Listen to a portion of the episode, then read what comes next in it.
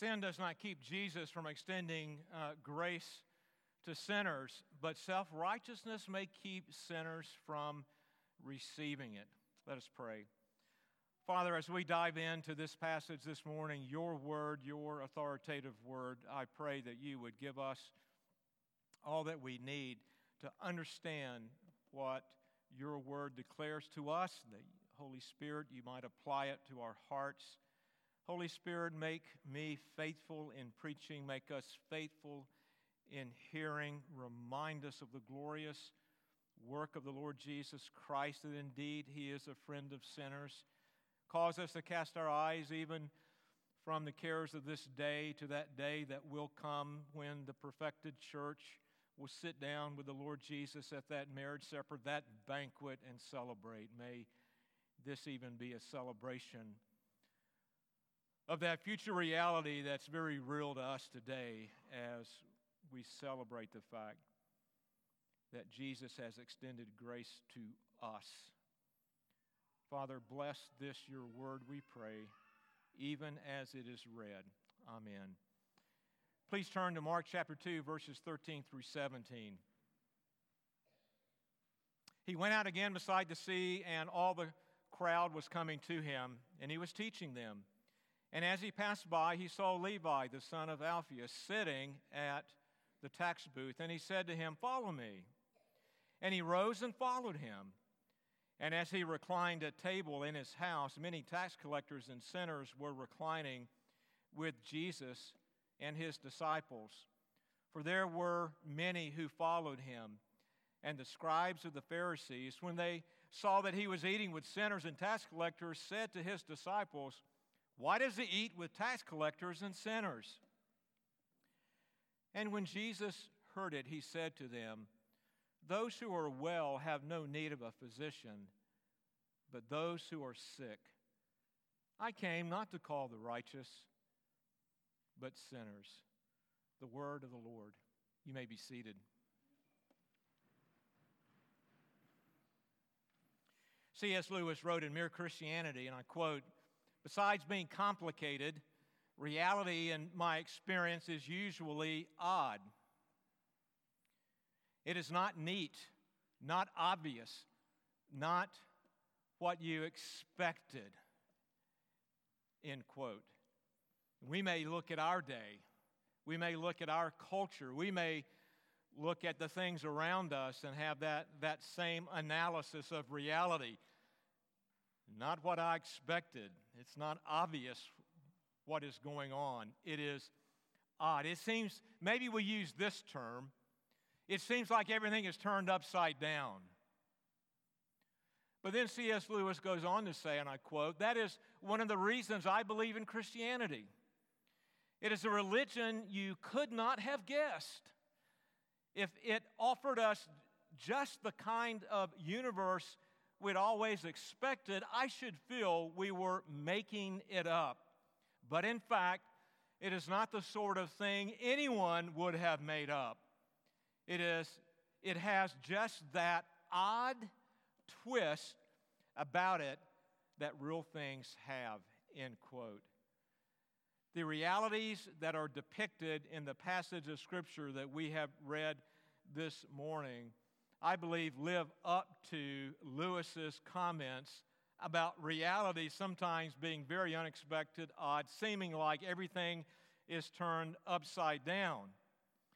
Jesus called a despised tax collector to be his disciples. Jesus sat down and ate with the likes like that tax collector, other tax collectors, and a bunch of sinners, whoever they were, that had gathered at this banquet. How odd that the, the, the self righteous of his day, those who view their righteousness based on some outward conformity to some extra biblical, rabbinical tradition, were not at the banquet. Especially in light of the fact that they thought of anyone who should have been invited to that banquet, it should have been us, the righteous. But the surprise of the ta- text is that they were not there. They were left outside. those at the banquet table were the tax collectors, the outcasts, those who were viewed by the scribes and the Pharisees as being the lawbreakers, those who had a low view of Moses and his law. The unexpected. Sin does not keep Jesus from extending grace to sinners, but self righteousness may keep a sinner from receiving it. The unexpected realities of Christ's three actions. A despised man was called by Jesus. A group of scribes and Pharisees were offended by Jesus. And that same group of scribes and Pharisees were silenced by Jesus, called by Jesus, offended by Jesus, and silenced by Jesus. Look at verses 13 through 14. First, Levi, a despised tax collector, was called by Jesus. So you know the saying, the enemy of my enemy is my friend. And sometimes people who are enemies may, because they have a common enemy, actually have formed some alliance. Well, the Jews hated the tax collectors, and the non Jews hated the tax collectors. And the non Jews and the Jews could be called enemies, but they had a common enemy the tax collectors. After healing the paralytic, as we considered last week in verses 1 through 12, Jesus withdrew to the seaside. Look at verse 13. Presumably near the place where he had previously, in verses 16 through 20 of chapter 1, called the four disciples Simon, Andrew, James, and John. Throughout Mark, we find a pattern in Jesus. He demonstrates his saving power and he withdraws to solitude. Maybe a wilderness, maybe a mountain. In this case, the seashore. I have found over the years on the beach with few people, if any, is very peaceful, even with the sound of the waves crashing upon the shoreline.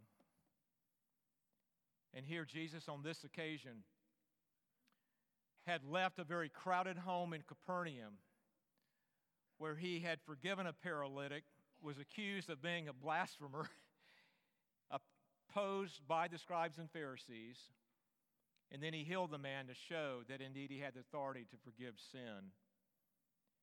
And he left that place, demonstrating his sovereign power, and he went to the seashore to take a stroll. But his stroll was short lived because the crowds found him. It's interesting that Jesus did not turn them away and say, Hey, I need a break. This, this is my day off. That's what I would probably do. No, he began to teach. That's what he was called to do. And then in verse 14, after the lesson was concluded, Jesus resumed his walk and passed by Levi sitting at the tax booth. There was a major trade route that went through Capernaum that linked Syria in the north with Egypt in the south. Tariffs and taxes were collected at Capernaum on the merchandise that was transported up and down that trade route. You might think of Capernaum, and you might think of Caesarea on the shore of the Mediterranean and Jericho by the Dead Sea, the other two places where taxes were collected, where there were tax booths, as this really big toll booths. You know what that is. Not Virginia, within the clunk coin in the toll booth. And so this tax booth was basically a toll booth that collected taxes for Rome. And I make that observation because surely the tax booth was not in the isolated area of the seashore. Likely Jesus had left the teaching of the crowd, was going back by the seashore, entered Capernaum, and as he was going presumably back to his home, he saw Levi, the tax collector, doing his job at the tax booth. Well, who, who were the tax collectors? Levi. Levi was a low level tax collector. Zacchaeus was a upper level tax collector. He was called the chief publican, as you may remember in Scripture. So basically, Represented would be under someone like Zacchaeus, the, the chief publican or tax collector. And then the chief tax collector, someone like Zacchaeus, would be under another higher level tax collector that were called um, farmer generals. And these farmer generals were Roman citizens who basically paid large sums of money into the treasury of Rome for the privilege of collecting taxes and tariffs and whatnot in a province. And so you had Levi, the, low, the, the guy at the counter, then you had Zacchaeus, and then you had the farmer general, and then you had Herod Antipas, the governor of that region of Palestine. It's a pyramid scheme. Just think of it like that, and you, sh- you should be pretty, pretty clear on what the tax system was like in the first century. The Jewish community treated these tax collectors who at, at uh, Levi's level were primarily Jew, Jews, they treated them as traitors. They were aligned with Rome. Levi could charge whatever the market would bring. And he would charge over and above so he could skim money off the top. Zacchaeus would skim money off the top. The farmer general would skim, you get the picture now, right? Everybody was getting a cut of this. They were extortionists. That's a nice way, well, that would be an accurate way to put it. Maybe the nice way is that they were tax officials. They were extortionists.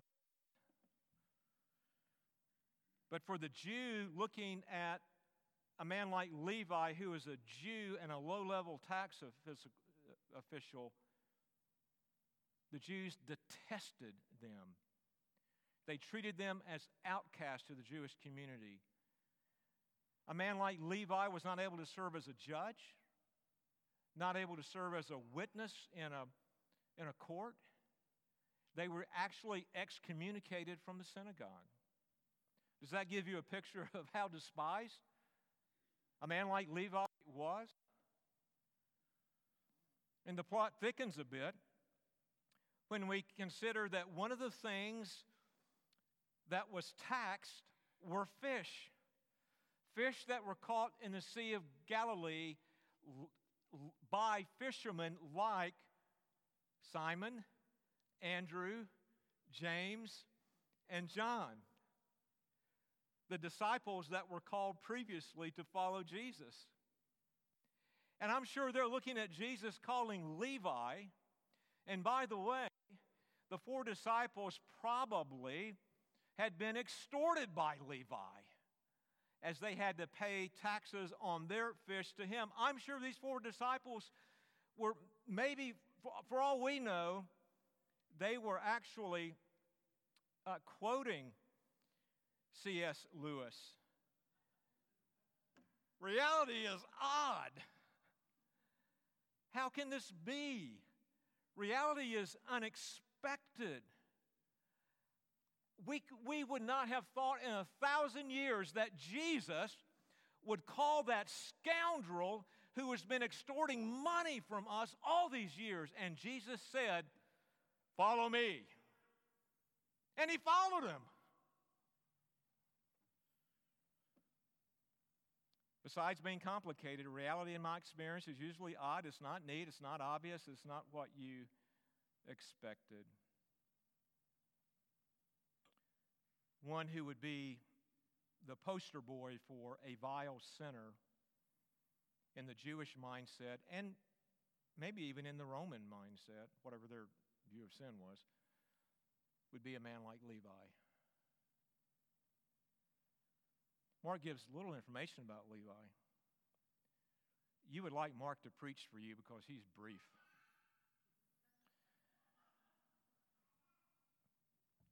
He says he's the son of Alphaeus. He tells us he's a tax collector.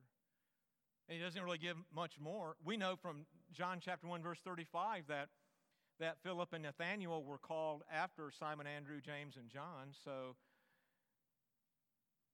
that left Mark as being the seventh disciple. And we know from Luke chapter 5 and verse 28, really the, the, the purpose for Mark being brief is not to focus on Levi the person, but his response.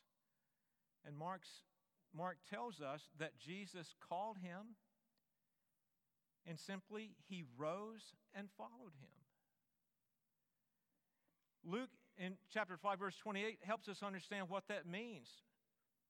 Luke says, and leaving everything, Levi rose and followed Jesus. It's interesting that when the four fishermen were called, they left their nets. James and John left, left their father, but left their nets in the business of dad. But they could always go back to those businesses, and, and they did in some cases. When Levi left, he completely broke with his old life and his old profession. He left everything. Mark emphasizes the radical nature of Levi's response the worst of sinners, to Jesus' call to follow him. In contrast, remember in Luke 18, the rich young ruler? Hey, what does it take to get in the kingdom of God? We need to obey. Rich young ruler, I obeyed. I have obeyed the Ten Commandments. I've obeyed them perfectly. And Jesus says, okay, rich young ruler, Give away all your wealth to the poor, and then come and follow me. Do, do you remember what the rich young ruler did? He turned away sad and left. No radical, it was a radical response, but in the wrong direction. He couldn't part with his wealth. He said, I'm righteous.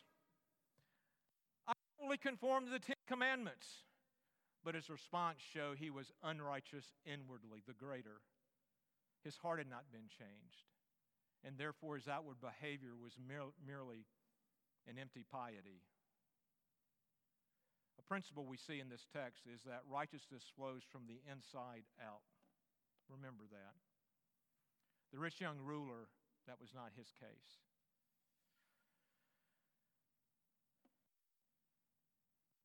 God's grace works to change the heart of a sinner to produce a new spiritual nature. And that spiritual nature now is enabled to love God and to love one's neighbor. One's motivations have changed. Inward, inward righteousness governs our outward conduct. And the rich young ruler shows there was no inward righteous heart because he could not truly love his neighbor. He could not outwardly conform to the greater commandment mercy, justice, faithfulness. The surprise of this text is Jesus turning the world's expectations upside down. He touched a despised leper and healed him. He healed another outcast of society, a paralytic. And not only healed him physically, but spiritually, he forgave him. And now he calls probably one of the most despised people in all of Capernaum, Levi, to follow him. And we just simply have to be impressed with Levi's total and radical response. Here's the implication for us today It's, it's an implication that, that, that, that we need to hear. Some of us need to be reminded of it. Maybe today you need to hear it for the first time. Here's the implication no one is too sinful, no one is too much of an outcast, no one is too despised by culture for Jesus to not only befriend them, but extend his grace to them. And when Jesus extends his grace to sinners by the power of the Holy Spirit, that sinner is irresistibly drawn to Christ. What the sinner does in irresistibly responding to Jesus' call is what Levi did. He left it all to follow Jesus. That doesn't mean you leave your family, that doesn't mean you leave your job, but it means you leave all those little g gods, all those other ways that you have sought satisfaction and fulfillment, and you follow Jesus exclusively. He not only befriends sinners, no one is too sinful to be befriended by Jesus, but he also extends grace to them, irresistible grace. It is not the case in my judgment that anyone comes into the kingdom of God kicking and screaming. At best, that is false. What the Bible teaches is that when the Holy Spirit changes our hearts, everything changes. And we run to Jesus. We run into his arms. willingly.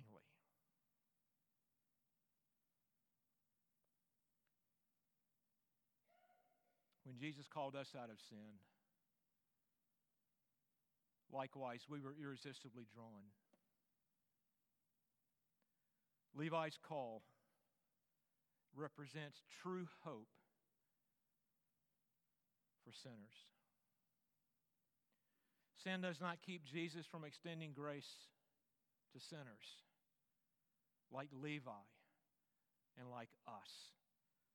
But self righteousness may keep a sinner from receiving it. And maybe today, if you're here and you've never received Jesus' grace, maybe it's because you are dealing with self righteousness. I've got this, Jesus. Okay, Jesus. I'm conforming to what the Bible says. I'm in church. I'm, I'm giving. I'm, I'm, I'm, I'm tithing.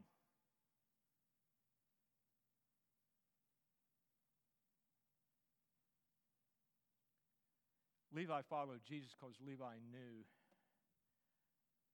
he was unrighteous. And on his best day, he couldn't do enough even merit Jesus befriending him. And so, would you consider today as your self righteousness is your believing in something else that is going to deal with your sin or deal with your life or deal with your problems or give you satisfaction? Are you embracing those things unable to receive the free, the free grace that is extended to you. Sin doesn't keep Jesus from you, but your self righteousness may keep you from receiving that grace.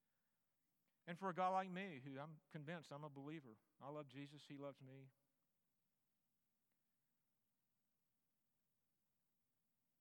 I can go about my day not relying on Jesus.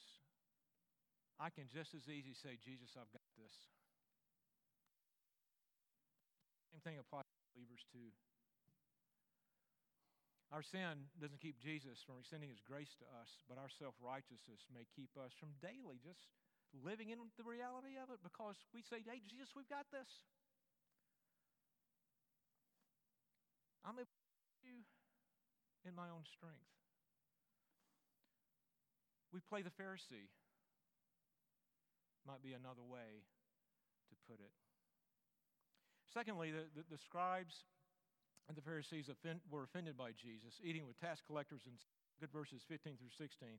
This is the second round of opposition that the scribes and Pharisees had with Jesus. The first round was with the paralytic. Now it's with Levi and these, these sinners at, at, at this banquet. And, and, you know, one of the most natural things that, that, that we do is, as a church, as a people, is that when there's a big occasion, when, when, when there is some big event that has happened, something worthy to celebrate, what do we do? We throw a party, we have a meal, uh, we celebrate birthdays, anniversaries, holidays, you name it. We are great and should be great at, at gathering around a table to celebrate something really good that, that has happened. And Levi, out of joy, threw a banquet at his home for Jesus, his fellow and former tax collectors, this group of people called sinners. Look at verse, or Luke chapter 5, verse 29. And Levi made him a great feast in his house, and there was a large company of tax collectors and others reclining at the table. This helps us understand Mark 2:15 where Mark is a little briefer in his identification of whose house it was and, and who was there. But our text specifies that the guests that were gathered in Levi's home, sitting around that table, verse 15, were reclining with Jesus and his disciples. They were reclining, very common in that day is to have a U shaped table, and people would come and recline on couches, and the, the would be at the, at the top of the U at the central place, and then the most honored guests would be on either side, and then you would go down to, I guess, honor as, as you went around the, the, the table. And, and, and reclining at the table in, at a banquet like this meant that, that you were accepted in, in this home. The meal was about showing hospitality, building relationships, enjoying fellowship. In fact, it was called table fellowship. Well, who was reclining at this table with Jesus? It's striking. Mark clearly states tax collectors and sinners. Again, looking in at that banquet, you might say, boy, reality is complicated. In my experience, it's really odd to see Jesus eating with this crowd that is at best suspect. And we know about the tax collectors, they were despised. There's not only Levi there, but his fellow tax or former tax collectors were there. And then there's this group called sinners. And really, to understand what is meant by sinners, we have to understand who the scribes and Pharisees were. The scribes were part of that Pharisaical party, but think of the scribes as the professional scholars, expert teachers, expositors of the law of God. And then think of the Pharisees in general as, as those guys who would take what the, what the scribes were teaching and then they would apply it in practice. So the Pharisees were more theologically bent, that the scribes were more word ministry, teaching, study, expositing the scripture bent. The scribes and Pharisees, as a group, were deeply devoted to the law, but you got to understand this.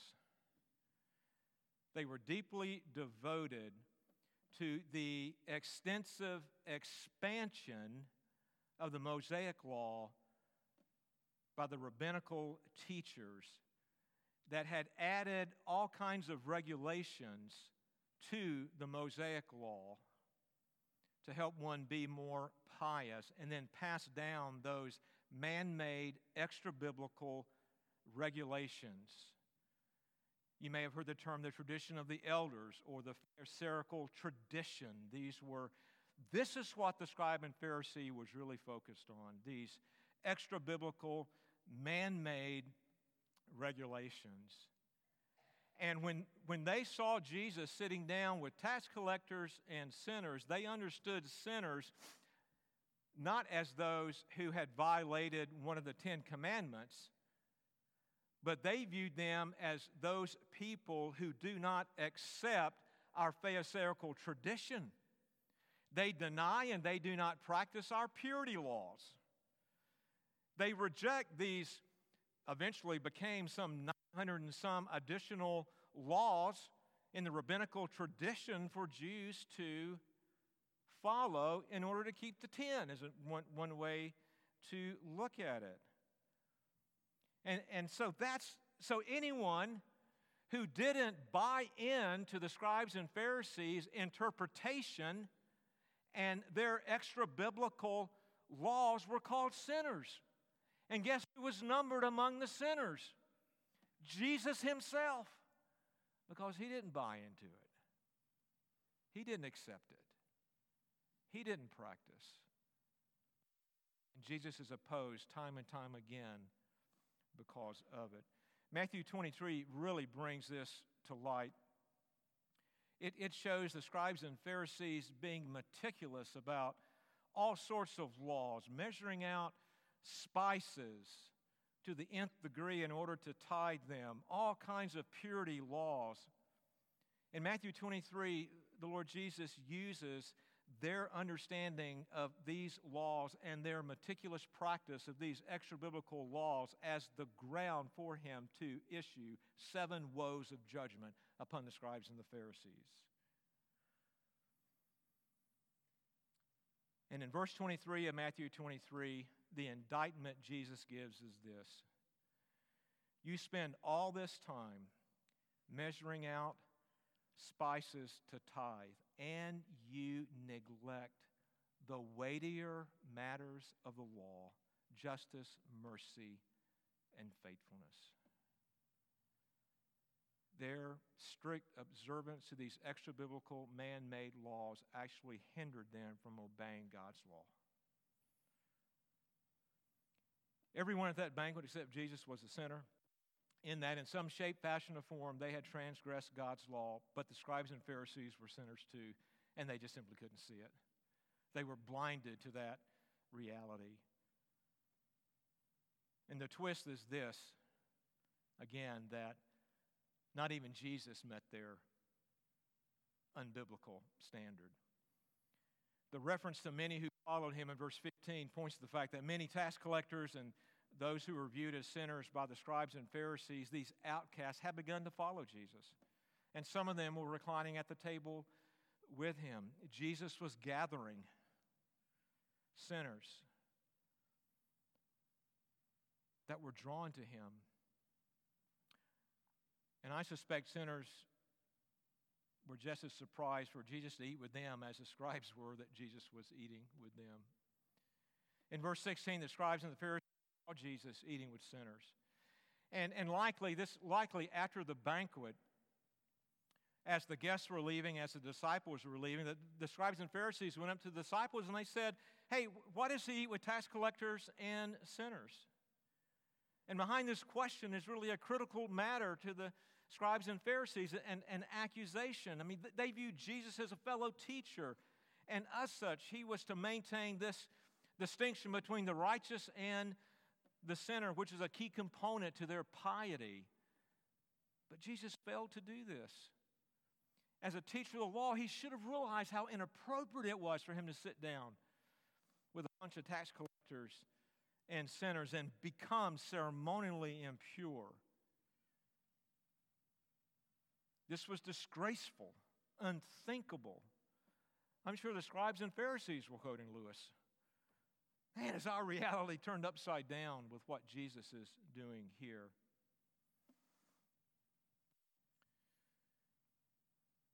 But Jesus was a friend of sinners. But he was not a friend of the scribes and the Pharisees. They rejected him. Can, can we be offended when Jesus extends grace to sinners? As we look at that banquet, are, are we thinking like Lewis? I tell you what, when when abortionists and homosexuals and transgender people and murderers and all the like are engaged by another Christian with the gospel, what is that Christian doing? Are we offended when, when sinners actually show up at church? Are we offended when Jesus extends his grace to sinners? And I think sometimes we are. Maybe even we say that person, there's no, there's no way in the world that person's ever going to be in the kingdom of heaven. You think about where our culture is today, you think about how depraved our culture is today. Isn't it easy to think there is no way Jesus would sit down with that person? And here's what we need to remember Jesus ministered to a woman who had committed adultery maybe seven times, been married seven times. In John chapter 4, never condemned her for sin, offered her life. He extended grace to her. No one could believe it.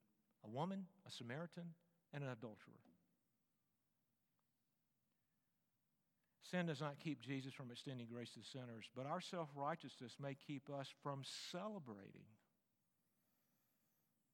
a sinner receiving his grace. And that, my friend, is something from which we need to repent. And then, thirdly, and hopefully quickly, Jesus was silenced, or Jesus silenced the accusation of the Pharisees they, Jesus gives this very well known proverb that the scribes and Pharisees likely agreed with the healthy have no need of a physician, but rather the sick. And then Jesus in verse 17 says, I, I came not to call the righteous, but, but, but sinners. He really, really forced the scribes and Pharisees to ask the question which one am I? Am I a, a righteous, self righteous person that has no need of mercy, or am I a sinner that, that is in need of, of mercy? In fact, in Matthew's gospel, we, we read Jesus in this very same account, Matthew recording Jesus saying, Go and learn what this means. I desire mercy, not sacrifice. For I came not to call the righteous, but sinners. And this is a quote from Hosea 6 6 from Matthew. Again, just observing that, that the sacrifice represents that outward conformity to a religious ritual. And the scribes were focused on that, but yet inwardly they were not righteous. Their hearts had not been changed. Their righteousness was not from the inside out, they were simply focused on the outside only. And what Matthew says from Hosea, what Jesus is saying, is that mercy is more important matter in God's eyes. The obvious lack of mercy the scribes and Pharisees demonstrated showed that their righteousness was empty, it was fake. The surprise of the text is who was not at the banquet, and it was the scribes and Pharisees. Strict observance of these extra biblical rules. The text should move us to ask Am I like them? You know, sin does not keep Jesus from extending grace to me, but does my self righteousness keep me from receiving his mercy and extending that mercy to others? As Luther famously said, I do not only need to repent of my sin, but also of my righteousness, my self righteousness. I want us to see hope in this passage.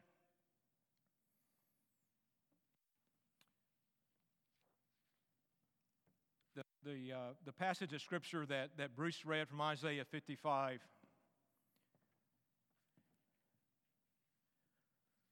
is an invitation to come. To come to the banquet. To come and sit down with Jesus. Isaiah says, Come, everyone who thirsts, come to the waters. And he who has no money, come buy and eat. Come buy wine and milk without money and without price. The only requirement to come to Jesus is thirsting for Him. You don't have to have money. You don't have to, in other words, come as you are. Come thirsty. You don't have to get cleaned up. You don't have to deal with your sin. You come to Jesus as you are and you receive His plenteous grace. And I believe Levi so beautifully shows that.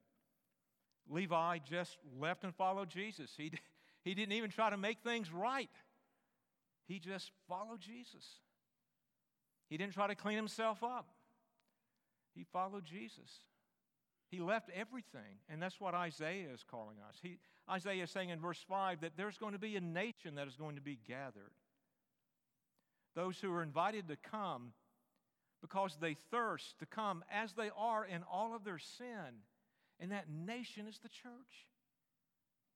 The believers that are going to be raised up to come to Jesus and to experience that, that messianic work. It's really amazing to me. As those scribes and Pharisees looked into Levi's house and they saw Jesus sitting with those tax collectors and sinners, what they were seeing was Messiah sitting with those sinners. And what that banquet anticipates is Jesus sitting down with his church perfected in heaven at the marriage banquet of the Lamb and celebrating his grace, his mercy that they had received. This passage, as unexpected as it is, is of great encouragement to the believer. And may we be encouraged that sin does not keep Jesus from extending grace to sinners. If you've received Jesus' grace, you will be at that great banquet that Revelation 19 talks about. But let us be warned that self righteousness, our sense of, I've got this, Jesus, may keep us from receiving it. Let's pray. Father, we thank you for your grace and mercy. We thank you, Lord, that you call sinners to come to you. We thank you, Father, that by the work of the Holy Spirit, there is an irresistible call. We thank you, Father, that even our sin does not keep you from us. And Father, may you so work that in whatever situation we may be, that our self righteousness or our trust in something else will not keep us from receiving your grace freely offered. We pray and ask these things in Jesus' name, a friend of sinners. Amen.